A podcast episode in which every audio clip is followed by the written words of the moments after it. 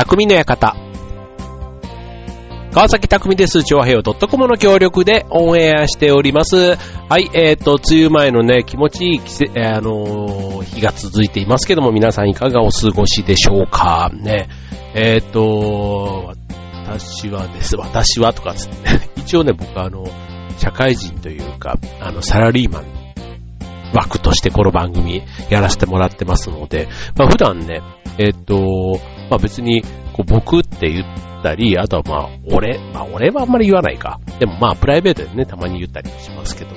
でもね、私っていう機会は結構多いんですよね。で、まあそれは別に社会人としてであれば、別に女性だけじゃなくてね、男性でも、まあ他者の人と話するときとか、あとまあ上司とか、ね、まあそういう感じかな。あのー、っていうことが多いんですけども、まあなんか、えー、楽っちゃ楽な表現ですよね。うん。これね、あの本当にすごい感覚的なんですけど、やっぱりね、こうにじゅう代の頃は私っていう言葉を、私自分のことをね、私はっていうのをこう就職活動の時とか、なんかそういう時にね、意識的に使っていた感じだったんですけど、やっぱり、ね、よんじゅう代にもなってくるとね、まあ、僕っていうのはね、ちょっとなんか、うん、まあ、あのー、本当に親しい人とかね、なんかこう、逆にこう飲み会とかでね、あんまり私はとかって言っちゃうとこう堅苦しくなるから、まあそういう時はね、ちょっと砕けた感じであんまり使わないですけど、まあ普段のなんか、あー、私生活って大変だけど、まああの、あんまりね、こう、面識がないというか、知り合いぐらいの人とかだったりすると、あ、私こうですけどね、なんていう言い方、まあ、なんかちょっとその敬語がね、丁寧語が入るような相手だったりすると、結構私っていう表現がすごく自分は最近馴染んでる感じがあります。まあ、ちょっとね、そうやって言うとね、距離を置いてる感が伝わるなんていうふうに思う人もいるかもしれませんけども、まあ、それはそれとしてということで、はい。まあ、でもね、この番組では、ね、あのー、親しみを込めてね、お届けしたいなと思っていますので、あえてね、私という言い方はね、ちょっと使わないようにしたいなと思ってるんですけど、まあそんな話は良いとして、あの、この番組でご紹介したかもしれませんが、ゴールデンウィーク明けから、えっと、トレーニングジム、まあトレーニングジムで、あのジムにはよく行ってるって話はしてますけども、えっと、パーソナルトレーニングというね、えっと、まあわかりやすいやつで言うと、あの、ライザップさんみたいなね、ああいうやつですよ。要は、パーソナル。だから、あの、個人でね、トレーナーが自分についてくれるという、そういうジムに行っておりまして、はい。で、これ、まあ、あの、週にのペースで、まあ、よくね、ダイエットのやつだったらにかげつでこう、みたいなね、なんかそういうのがあったりしますけども、はい。まあ、自分の場合は、まあ、ダイエットというよりは、ちょっと体作り、英語で言うとボディメイクというやつです。ボディメイクというのに、あの、目覚めたというよりは、あの、劇団のね、はちがつの公演に向けて、ちょっと体を締める必要が出てきたというね、そういうちょっと、あの、誰にも課せられてるような、課せられてないような、そんな課題を自分で見つけまして、はい。で、あの、急にできるもんではないということで、今からね、はちがつの公演に向けて、だから皆さんはちがつの公演ね、ちょっとそれまで特に合わない方はね、ちょっと変化した自分を、あの、川崎匠をぜひ見ていただけたらなと思っているわけなんですけども、はい。で、そのね、パーソナルトレーニング。まあちょっとね、まず高いイメージがね、あるじゃないですか。だからそう、だからね、ちょっと正直、あの、某大手さん、まあ、さっきちょっと会社名も出ましたけども、のところにね、こう、ね、踏み込むというか、そこに一歩踏み出すっていうのはなかなかちょっと僕のね、今の小遣い事情とかも含めるとハードルが高くてですね。で、あとは場所ね、こう、やっぱりこう、土日に行くというよりはやっぱり平日の帰り、仕事終わってから行けるような場所なんていうとね、僕の職場に近い場所をたまたま、まあ、あの、いろいろね、大手さんとかも当然あの場所によってはたくさんあったりしますけども、結局自分が選んだ、選んだのは結構こじんまりしたね、ビルの中に入っているスタジオさんを選ばせていただきまして、はい、でそちらがね、えっと、ごじゅっぷんろくせんえんっ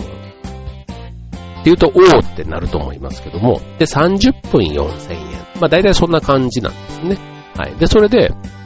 みっちり筋トレ、ひたすら筋トレですよね。筋トレのみを、えー、その時間やって、で、その後あのトレッドミルっていう、いわゆるランニングマシンですね。まあそれをさんじゅっぷんぐらいやって終了っていうね。まあ大体そういうのがワンセットになっているやつなんですけど、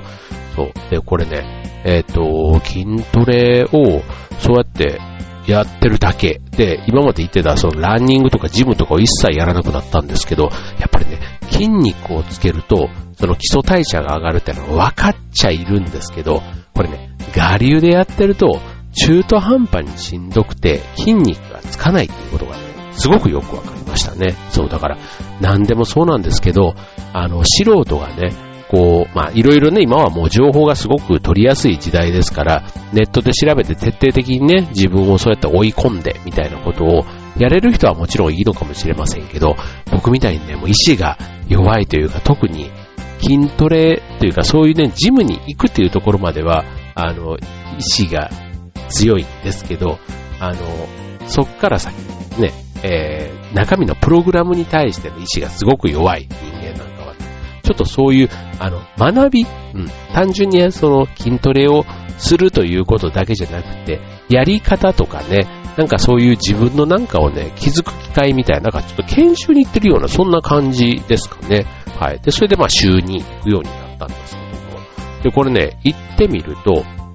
やっぱりこう、あの、まあ、お金的な話だけは、まあ、ちょっとさっき言うとね、そう、あの、結局ね、なんか飲みに行ったり、なんか夜どっかに外食したら、まあ、ね、よん、ごせんえんというか軽くパッて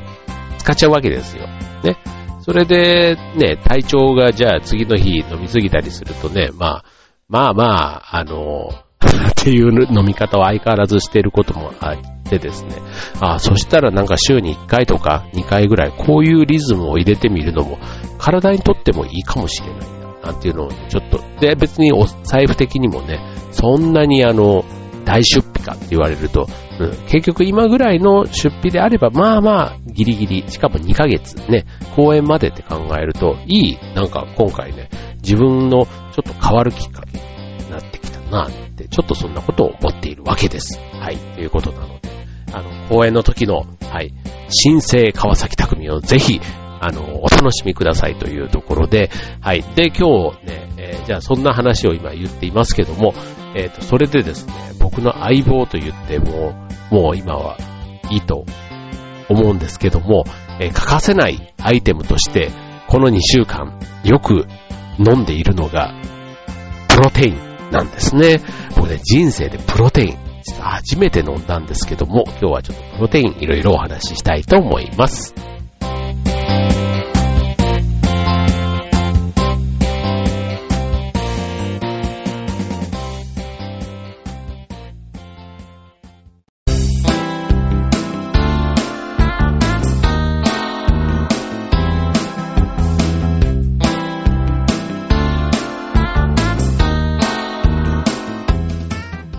はい、えー、今日のテーマはプロテインでお送りしたいと思います。はい、えーと、今日ね、実はプロテインとかテーマに全然するつもりなかったんですけど、あの、今プロテインってすごい流行ってるんですって、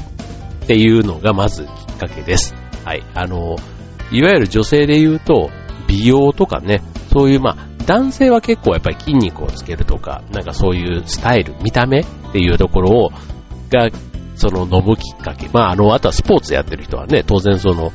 えっ、ー、とまああとはボディビルダー的な人とかね、あのアメフトとかその体が結構体作りみたいなところで体の大きさみたいなところがね、あの結果にもつながるみたいなところは結構そういうことをやってる人はプロテインをね結構愛用してるっていうのは昔からね聞いたことありますけど、まあ昔のイメージまずいとかね、もうなんかね飲んでてもこうすごいなんていうの、そのために飲んで、だから別に一般人って大変ですけど、そういう目的がなければ飲まないのも、もの、飲もじゃない、ものと思ってたんですけども、今はそのね、女性も美容のために、まあ確かにタンパク質なので、まあタンパク質を取る、ね、えっと、いわゆる三大栄養素、ね、炭水化物、脂質とタンパク質っていうね、その三大栄養素の一つということで、まあ、プロテイン、ね、タンパク質を取る機会が少ない。ね、で、タンパク質はね、髪の毛だとか皮膚だとか、ね、いろんなもののね、元になっていますので、まあ、それをね、えー、効果的に取ると、例えば、あの、筋肉がね、えー、修復するときなんかもプロテインがあるとそれを助けてくれると。普通のだから食事だけじゃ補えないタンパク質をプロテインから補えば良いというとこなんですね。はい。だからまあ流行ってるということもあるようなんですけども、はい。えっと、プロテインね、これあのタンパク質を英語で言った表現なんですけども、えっとプロテインの語源はギリシャ語でプロテイオスっていうところから来てるそうなんですね。はい。で、プロテイオスね、これ和訳すると一番大切なものという意味なんだそうです。で、一般的にじゃあ一番大切ね、栄養素さっきみっつあると言いましたけども、まあ、その中でも大事な栄養素として、まあ、プロテインを今日はご紹介したいと思うんですけども、えっと、日本語で一般にプロテインというと、まあ、タンパク質の主成分サプリメントみたいなね、そういったものをイメージする。で、あとプロテインを取ると、まあ、ムキムキというか筋肉マッチョみたいなねイメージね多いと思うんですけども、えっとこれタンパク質は筋肉のみならず、さっき言った皮膚、髪の毛以外に血管などあらゆる部分を構成する栄養素なので、毎日不足しないように摂取しないといけないということなんですね。はい。まあ一般に、えっと、一般人ならいちにちに体重いちキロあたりいちグラムのタンパク質で十分。だからななじゅっキロの人だったらななじゅうグラムのタンパク質。ななじゅうグラムっていうとどれぐらいっていうとね、えっとね、あれなんです。えっと、最近ちょっとよく意識してタンパク質を取ってるから、ちょっと細かく、詳しく言うとですね、えっと、サラダチキン、コンビニで売っている、えっと、サラダチキンでにひゃくごじゅうえんぐらいするやつですけども、あれがね、一つでね、約さんじゅうごからよんじゅうグラムぐらい、さんじゅうごグラムぐらいかなっていうのがあるそうなので、まあ、あれを二つ取るか、まあ、あれを一つ食べて、どっかでプロテインをね、一杯飲む。コップ一杯というか、あの、ちょっとしたちっちゃい、えっと、にひゃくシーシー ぐらいかな。なんかそんな感じで、えー、摂取すると、それで約 よんじゅうグラム ぐらいあるので、普通の一般人だったらそれぐらいで十分なんですけども、筋肉量が多い、えー、スポーツ選手の場合は、体重いちキロあたりおよそ にグラム、ね、倍ですね。取らないとダメということなんですね。はい。なので、えっと、まあ、必要なタンパク質、まあ、わかりやすく言うと、さっきの一般人だったら体重かけるグラム、あ、体重かける、だからななじゅう、ななじゅっキロの人だったらななじゅうグラム、ごじゅっキロの人だったらごじゅうグラムということ。で、スポーツ選手だったらその倍。じゃあ、その間にいるジム通いとかの人だったらだいたい いってんごグラム、うん、ってことなんですね。はい。だから、えっと、ごじゅっキロの体重のもし女性の方がいたとしたら、ななじゅうごグラムね、取ると良いということなんですね。はい。で、タンパク質、あの、肉、魚、卵、大豆製品などから、えー、食事からもちろん取ることはできますけども、食材によっては、ね、同時に多くの脂質が含まれていると。ね、で、脂質もさっき言った三大栄養素の一つなので、とても重要なんですけども、まあ、取りすぎには気をつける必要があるということなんですね。はい。で、えっと、それを、えっと、プロテインの場合だったら、良質なタンパク質として、えー、が、のみが、まあ、手軽に補給できるので、えー、まあ、高機能なサプリメントという、なんかちょっとだんだんそうなってくると、プロテイン、のあの営業マンみたいになってきちゃうんですけども、はい、だからまあ体作りをしている人は積極的にプロテインを取ると良いということです。はい。まああの一般的にねタンパク質が多いと言われている魚とかね肉類なんですけども、やっぱりねえっとそれなりに脂質と言われるものが含まれている。まああの良質な脂質はね積極的に取った方がいいと一方的一方では言われているので、はい。まあ。あの、全然取っちゃダメってことではもちろんないんですけどね。はい。で、えー、プロテインの主成分とはっていうことで、えー、プロテイン、主に動物性のホエイプロテイン、ガゼ、カゼインプロテインと植物性のソイプロテイン、大豆タンパク、ね、ソイプロテインが一般的です。これね、あの、僕もホエイプロテインとかね、ソイはね、結構ああいうあの、スタバとかああいったところでよくね、ソイで、ね、こう言ったり、豆乳ね、えー、で、聞きますけども、ホエイとかカゼインとかね、なんかあんまり、あの、聞き馴染みのないものがありますけども、えっと、これら、でもね、このさん種類はね、確かにあの、そのプロテインを、ね、買うときにこう 見, 見てみると、ちゃんとあるんですね。で、それぞれの、えっと、特徴があって、えー、選べば良いということです。はい。まあでも一般的に、えっと、吸収とか消化、あとは飲みやすさということで言うと、ホエイプロテイン、ホエイプロテインという、非常にあの、メジャーになってるというところかなと思います。はい。で、あの、タンパク質、ね、一度に大量に摂取しても、体内で消化吸収できないので、まあ、食事も含めて、いちにちに数回分けて摂取するのが良いということですね。はい。まあ、今みっつご紹介しましたけども、えっと、その、目的別ということで言うと、えー、ホエイプロテイン。ね。えっと、乳性タンパク質と呼ばれると。で、栄養価も高いと。で、えっと、筋肉で体を大きくしたい方はこれが良いということですね。はい、えー、筋肉のエネルギー源となる ビーシーエーエー アミノ酸ですねが豊富で、えー、速やかな吸収が狙えるということ。で、続いておすすめなのがソイプロテイン、大豆プロテインですね。はい、これ植物性。これは内側から体を引き締めたい方向き。だからあの基礎代謝の活性化と燃焼のサポートが期待できるということなんですね。はい。これいいですね。内側から体を引き締めたい方。ね。筋肉で体を大きくしたいっていうのももちろんあるんですけども。だから今ちょっとね、あの、これ、ジムの、あのトレーナーの方に、いや、にかげつごに、あ、夏にね、公演があって、なんていうと、あ、そうですか。そのトレーナーの方はすごいもう、ムキムキマッチョって言ったら変ですね。体がこうがっしりして大きい方。じゃあ体を大きくしましょうっていうことをひたすら言われてるんですけど、正直ね、そこ、そっちよりは、まあちょっとね、あの、たるんだこの脂肪を取ってみたいな。だからもしかしたら僕は大豆プロテインの方がいいのかななんて今ちょっと改めてね、この番組を紹介しながら思っていますけども。はい。で、もう一つのそのカゼインプロテイン。これはまあ、あの、一般的にタンパク質を取りたい方ということなので、まあ、さっきご紹介したね、ホエイか、まあ、ソイ、ね、大豆か、ね、このどちらかを選ぶというのがまず良さそうですね。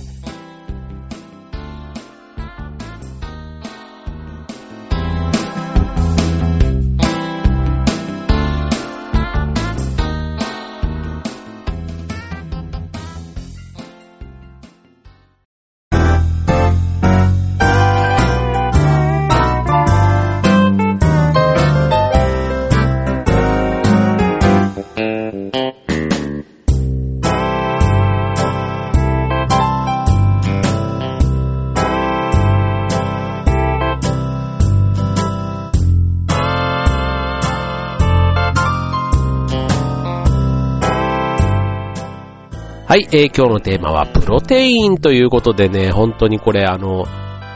いやーちょっともっと早く知っとけばよかったかななんて思うんですけども、あの、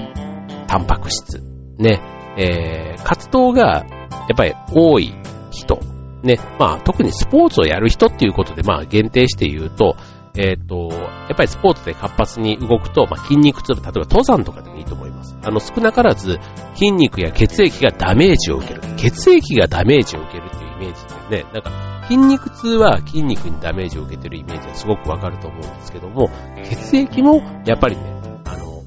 疲労をするというか、ね、えー、疲れちゃう。だから、そこを、えー、修復させるのにタンパク質が必要ということで、えー、運動の効果、ね、体作りとかにスムーズに、えー、させるためには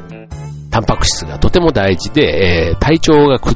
崩しやすくなる、ね、摂取不足になると、だから貧血になったり、えー、怪我をしやすくなったり、あとは怪我の回復が遅れるなど、そういったことがね、タンパク質不足によって発生するということなんですね。なんかこれね、えっと、思っていこう。例えば傷が治り安い、治りにくいみたいなところにも意外とこれね、影響してるということなんですね。はい。だからこれね、やっぱり飲み続けてることにすごく意味があると。で、ただ、これは食品だけで取り続けるのが大変ということで、僕もね、今ね、ひゃくごじゅうグラム 取ってください。まあ、さっきのね、あの、倍ですよ。体重の倍を取ってくださいっていうことで ひゃくごじゅうグラム みたいな話なんですけども、そう、これだから食べ物だけで取ろうとしたらとても大変なので、えー、まあこういうね、プロテインとかでうまく補っていくと良いということなんです。はい。この間ね、あの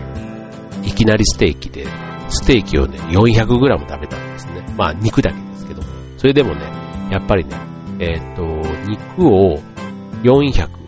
例えばね食べたとすると、その中に脂肪が はちじゅうグラム ぐらい含まれているんですって。そう。だからタンパク質もね、えー、結構やっぱり肉だから多いんですけども、その分脂質も取ることになるので、まあ純粋にね、そのあのー、脂質のことまで考えると、まあプロテインっていうのはね、まあ効果的なツールというふうに考える。だから食事プラスプロテインっていうのがまあ良いということなんでしょうね。はい。ということで、えー、じゃあ。改めて、えー、プロテインの飲み方ご紹介したいと思いますが、これね、あのね昔で言うそのまずいイメージはもうね忘れてください。もうね美味しいっていうか、むしろね、えー、自分はあの最初っていうか今ココア味を飲んでるんですけども、あのミロってあるじゃないですか、あれみたいな感覚ですね。ほんもう本当にあの全然こう味もそうですけど、そうだから全然あのなんだろう、えっと、むしろ美味しい。そう。で、あの、今結構コンビニとかでも、ヨーグルト味とかバナナ味とかいろんなものがね、あの、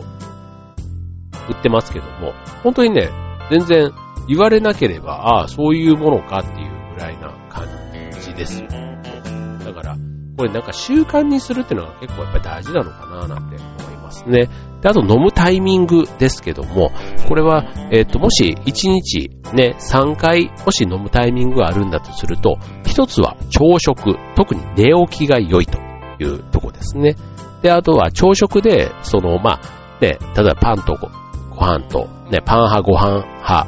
あの、米派いると思いますけども、まあ、そこにね、まあ、例えばソーセージだとか、えっと、卵焼きだとか、ね、なんかそういう野菜をね、ちょこっとってつけたとしても、なかなかタンパク質ってそれで十分かというと足りない。だからそこに、えー、プロテインを足して、だから僕も寝起きのね、えー、ちょっと目覚めの一杯じゃないですけど、そこでね、今は取るようにしていますね。はい。で、そして次、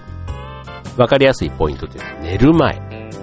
寝る前というのは、睡眠中は成長ホルモンが分泌して、その筋肉とかのね、回復につながっていくということなので、寝るいちじかんまえに摂ると良いということなんですね。これなんでいちじかんまえかっていうと、これあの、水ではないので、やっぱりね、カロリーがあるんですよ。だから、えー、体に入れるとそれなりにこう消化吸収していくのに、まあ、胃が動く、ね、胃が働くことから、まあ、寝る直前というよりは寝るいちじかんぐらい前でやると睡眠妨害にもならないと、あまあ睡眠というか安眠にね、えー、妨害にはならないということですね。はい。で、あと一番良いのね、まずおすすめする今のやつはあのいつでもできる習慣ということでご紹介しましたけども、一番大事なのはやっぱり、えー、筋肉を使った後、だから運動後ですね。運動後のリカバリー、えー、筋肉をもし筋トレとかした場合には超回復というね期間があるわけですけども、そこに猛烈猛烈というかあのちゃんとね、えー、頻度は守ってるんですけども、はい、えー、取るのが一番効果的ということですね。はい、えー、これあのまあ、食品ね、プロテイン自体はね食品ですので、さっき言ったようにね取りすぎはやっぱり良くないと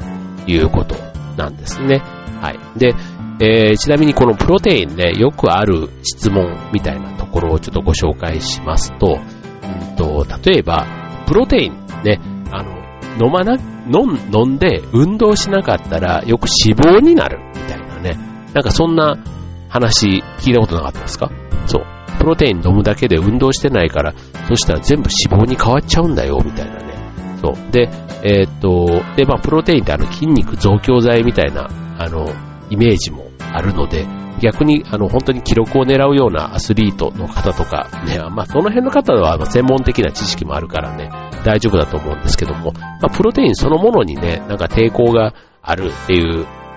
方、いるんじゃないかなと思うんですけども、えー、っと、まあ、さっきも言ってるように、要は魚とか肉とかのタンパク質を取ってからタンパク質を取る感覚で、それを効率的に、あとは脂質をね、少なくして取れるということで言うと、まあ、ダイエットとかね、あと体重、ウェイトコントロールをしようとしている人にはむしろ向いていると言えると。ただし、取りすぎが問題と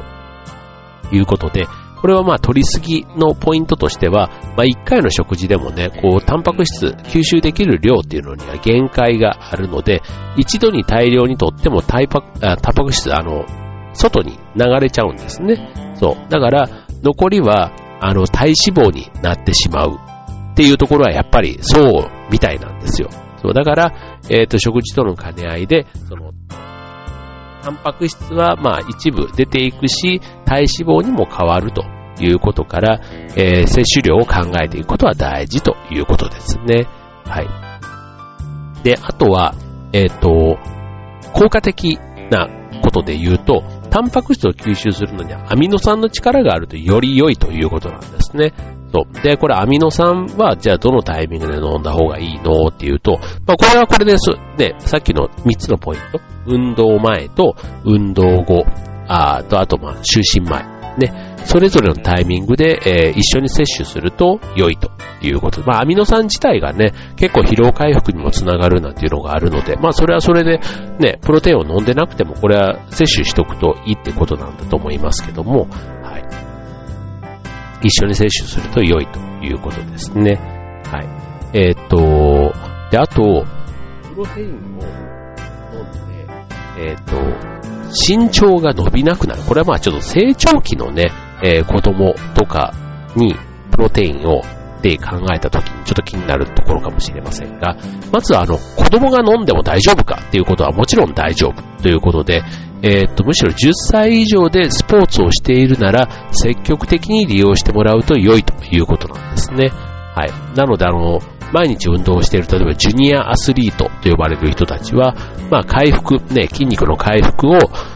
を手助けする栄養素として、タンパク質をとてもと摂取しているということで、まあ食事から摂るのがもちろん基本なんですけども、えっと、不足する場合、あとは食が細いなんていう場合には、プロテインを飲んで、えー、栄養素を補うのが大事ということです。あと、ただし、これね、アレルギーの方もいるということなので、そこは気をつけたら良いということですね。あとはその身長が伸びなくなるかもみたいなところは、えっと身長を伸ばすのには骨がすごく大事になってきますので、骨はなんか一般的にカルシウムのイメージすごくあると思いますけども、カルシウムだけではなくてタンパク質も必要になるので、まあ、プロテインを飲むことでむしろ身長ねを伸ばす手助けにもなるということですね。はい。ということで。まあそんなのを聞くとね、あ、なんか、タンパク質いろいろ取ってみて、ね、意識的にやっぱり取らないとでもなかなか必要な量は取れないということのようですね。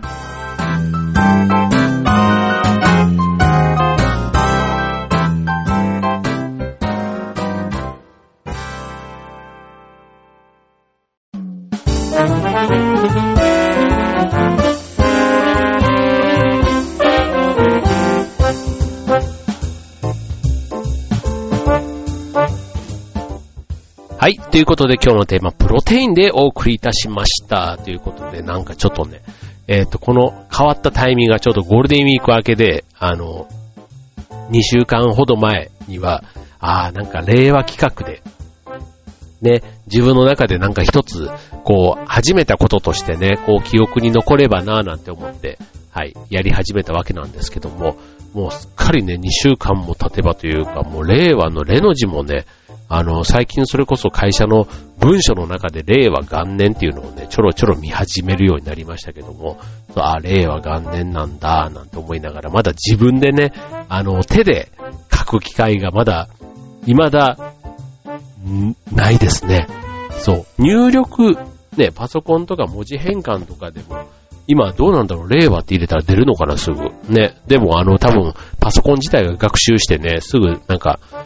出るようになってそうな気がしますけども、そうなんか急にね令和ブームがなんか去ってあのなんか令和令和って言ってねなんかちょっと騒いでた自分がちょっとちょっと恥ずかしいってなんか思う気がしないでもないですけども、はい。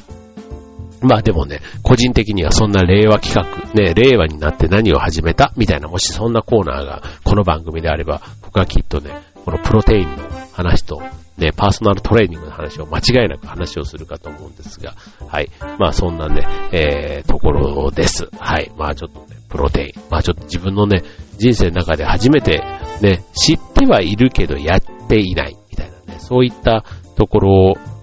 だったので、はい。まあ思ったよりね、まだにしゅうかんですけども、はい。順調に今のところ行っていますので、はい。まあこれね、にかげつの企画で今、ちょっと頑張っていますので、はい、またどっかでね、番組の合間にご紹介できたらと思います。はい、ということでね、まあなんか、あのー、すっごく過ごしやすいですよね。はい、結構、やっぱり、昔はね、夏とか冬みたいなね、このメリハリのある季節が好きだったんですけど、今はこのね、マローンとしたというか、ね、暑くもなく寒くもなくという、この、あのー、気軽な感じ。そう。で、風呂から出ればちょっとね、扇風機があると気持ちいいなみたいな、そういう時期が個人的にはすごく好きなので、はい、今のこの状態がずっと続けばいいのになといつも思うんですけども、なかなかそうもいきませんけどね。はい、ということで、えー、っとねこのねごがつろくがつね、ちょっとあの梅雨入り前にね、結構アウトドアの行事なんかはなんかちゃんとね、やるんだったら日程気にしながらね、運動会はもうそろそろ後半ですかね、まあ、まだ来週末も含めて運動会続くところあるみたいですけど、まあ大体ごがつ中には終わりますよね。はい。まあでも週末は結構いい天気だったかな、最近ね。はい。まあ今週ね、僕もあの、増上寺というところにね、あの東京のね、あの東京タワーの近くのあそこにね、ミャンマー祭りというね、いわゆるあのフェスティバル、あの、